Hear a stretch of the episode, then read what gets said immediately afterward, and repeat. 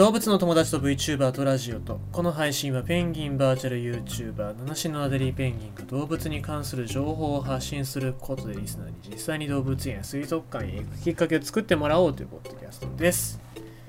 えっ、ー、とアプリ Twitter は、まあ、おそらく今 SNS 上ではトップクラスに利用されてるアプリだとは思いますけども。ただそれを買収しようとしてるのはイーロン・マスクさんですよ。テスラだったりとか、ね、スペース X だったりのイーロン・マスクさんですけども、ツイッター買収して、で、アプリ新しく作りたいって言ってますもんね。なんかアプリ名前が X。バッテンの X ですよ。アルファベットの X1 文字で。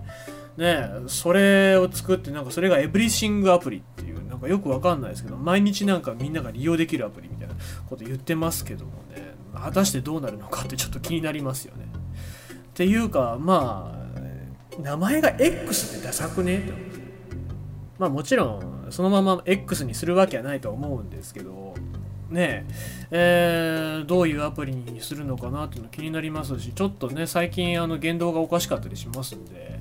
えー、もっと言うと S&P っていうそのアメリカの有料株の500社の中からね、えー、とかなり利益は上げてるものの弾かれましたから まあ、アメリカの偉い人たちもなんか感づいちゃってるのかなっていう感じしますよね。えー、何を感づいたのかはわからないですけども、まあまあでも、うん、怪しいながらもなんかやろうとしてるのかなと思いますよね。で、スターリンク。宇宙衛星から電波を送ってでどこでも圏外がないようにしようっていうそのスターリンクでございますけどもスターリンクはね、えー、日本でも運営を始めるっていうことなんでまあまあ、えー、それはなんかいろんな面でも活用できるのかなと思ったり、まあ、今回のウクライナの戦争なんかでも使われておりますのでですねウクライナ側に。えー、なので、そういうところが、まあ、技術の革新になっていくのかなと思いつつ、まあ、ツイッターはツイッターでいいところはありますし、まあ、不満なところもたくさんありますけど、まあ、どうなっていくんだろうなと思いますね。えー、まあ、いいように使ってほしいなと思いますけど。さて、えー、技術の革新っていうのは皆様の口の中にも入ってくるわけでございます。さあ、僕が大好きなお話ししましょうか。日本ハムが培養肉発表、量産化目指す。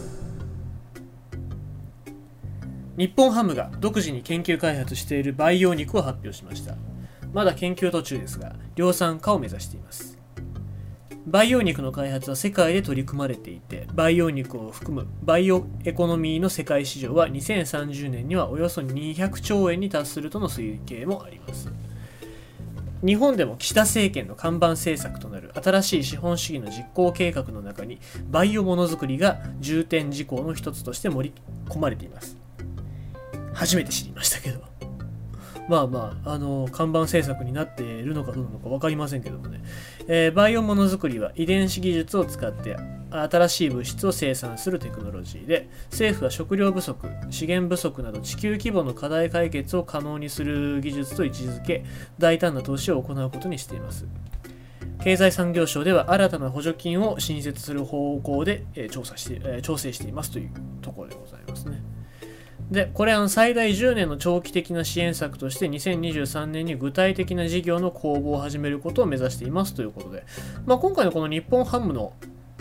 研究開発っていうのもそういうところからのお金を引き出すために言ってるんじゃないかなと僕は思いますけどもね。えー、まただ培養肉量産化できますと僕たちが食べてるお肉っていうものがそもそも変わってくるのかなと思いますね。まあ例えば培養肉と牛肉もうこれ味が一緒で培養肉の方が安かったら多分みんな培養肉の方買うのかなと思いますけどもね、えー、まあ、ただねその安全性とかって、まあ、安全性とかっていう面で言うとわからないですけども、まあ、ただ、うん、衛生状態で言うとまあおそらくは培養してますから生でも食べられるものが出てくるんじゃないかなと思います。まあただね、えー、そういうものが苦手だというか抵抗があるっていう人もおそらくはいるかと思いますのでですね、えー、そこら辺の人にどうやって普及させていくのかっていうところと、まあ、やっぱり量産化するにあたってコストがまだ高いわけですので、これをどうやって下げていくのかなっていうところ気になりますね。まあ、まずはちょっと海外の方が先行して、えー、生産体制整えようとしてるところですからね、えー、前に話しましたけども、イスラエル。イスラエルの会社が、えー、今人工培養肉を作って、ね、生産体制に入ったっていう話を前しましたけども、まあ、そこから1年か2年ぐらい遅れてこういう発表がされたわけですのでまあちょっと基礎研究というかそういうところが遅れてるのかなっていう印象は受けますね。まあ何にせよそうやってお肉がだんだん変わっていくと牛牛だったり豚だったりとか鶏だったりっていうのがだんだんだんだん食べられなくなってくるのかなと思いますまあそれがいいことか悪いことかは別としてちょっと時代が変わってくるのかなっていうそんな雰囲気、えー、感じますね。ということでございまして今日のニュースは日本ハムが培養肉発表量産化目指すってことでございました。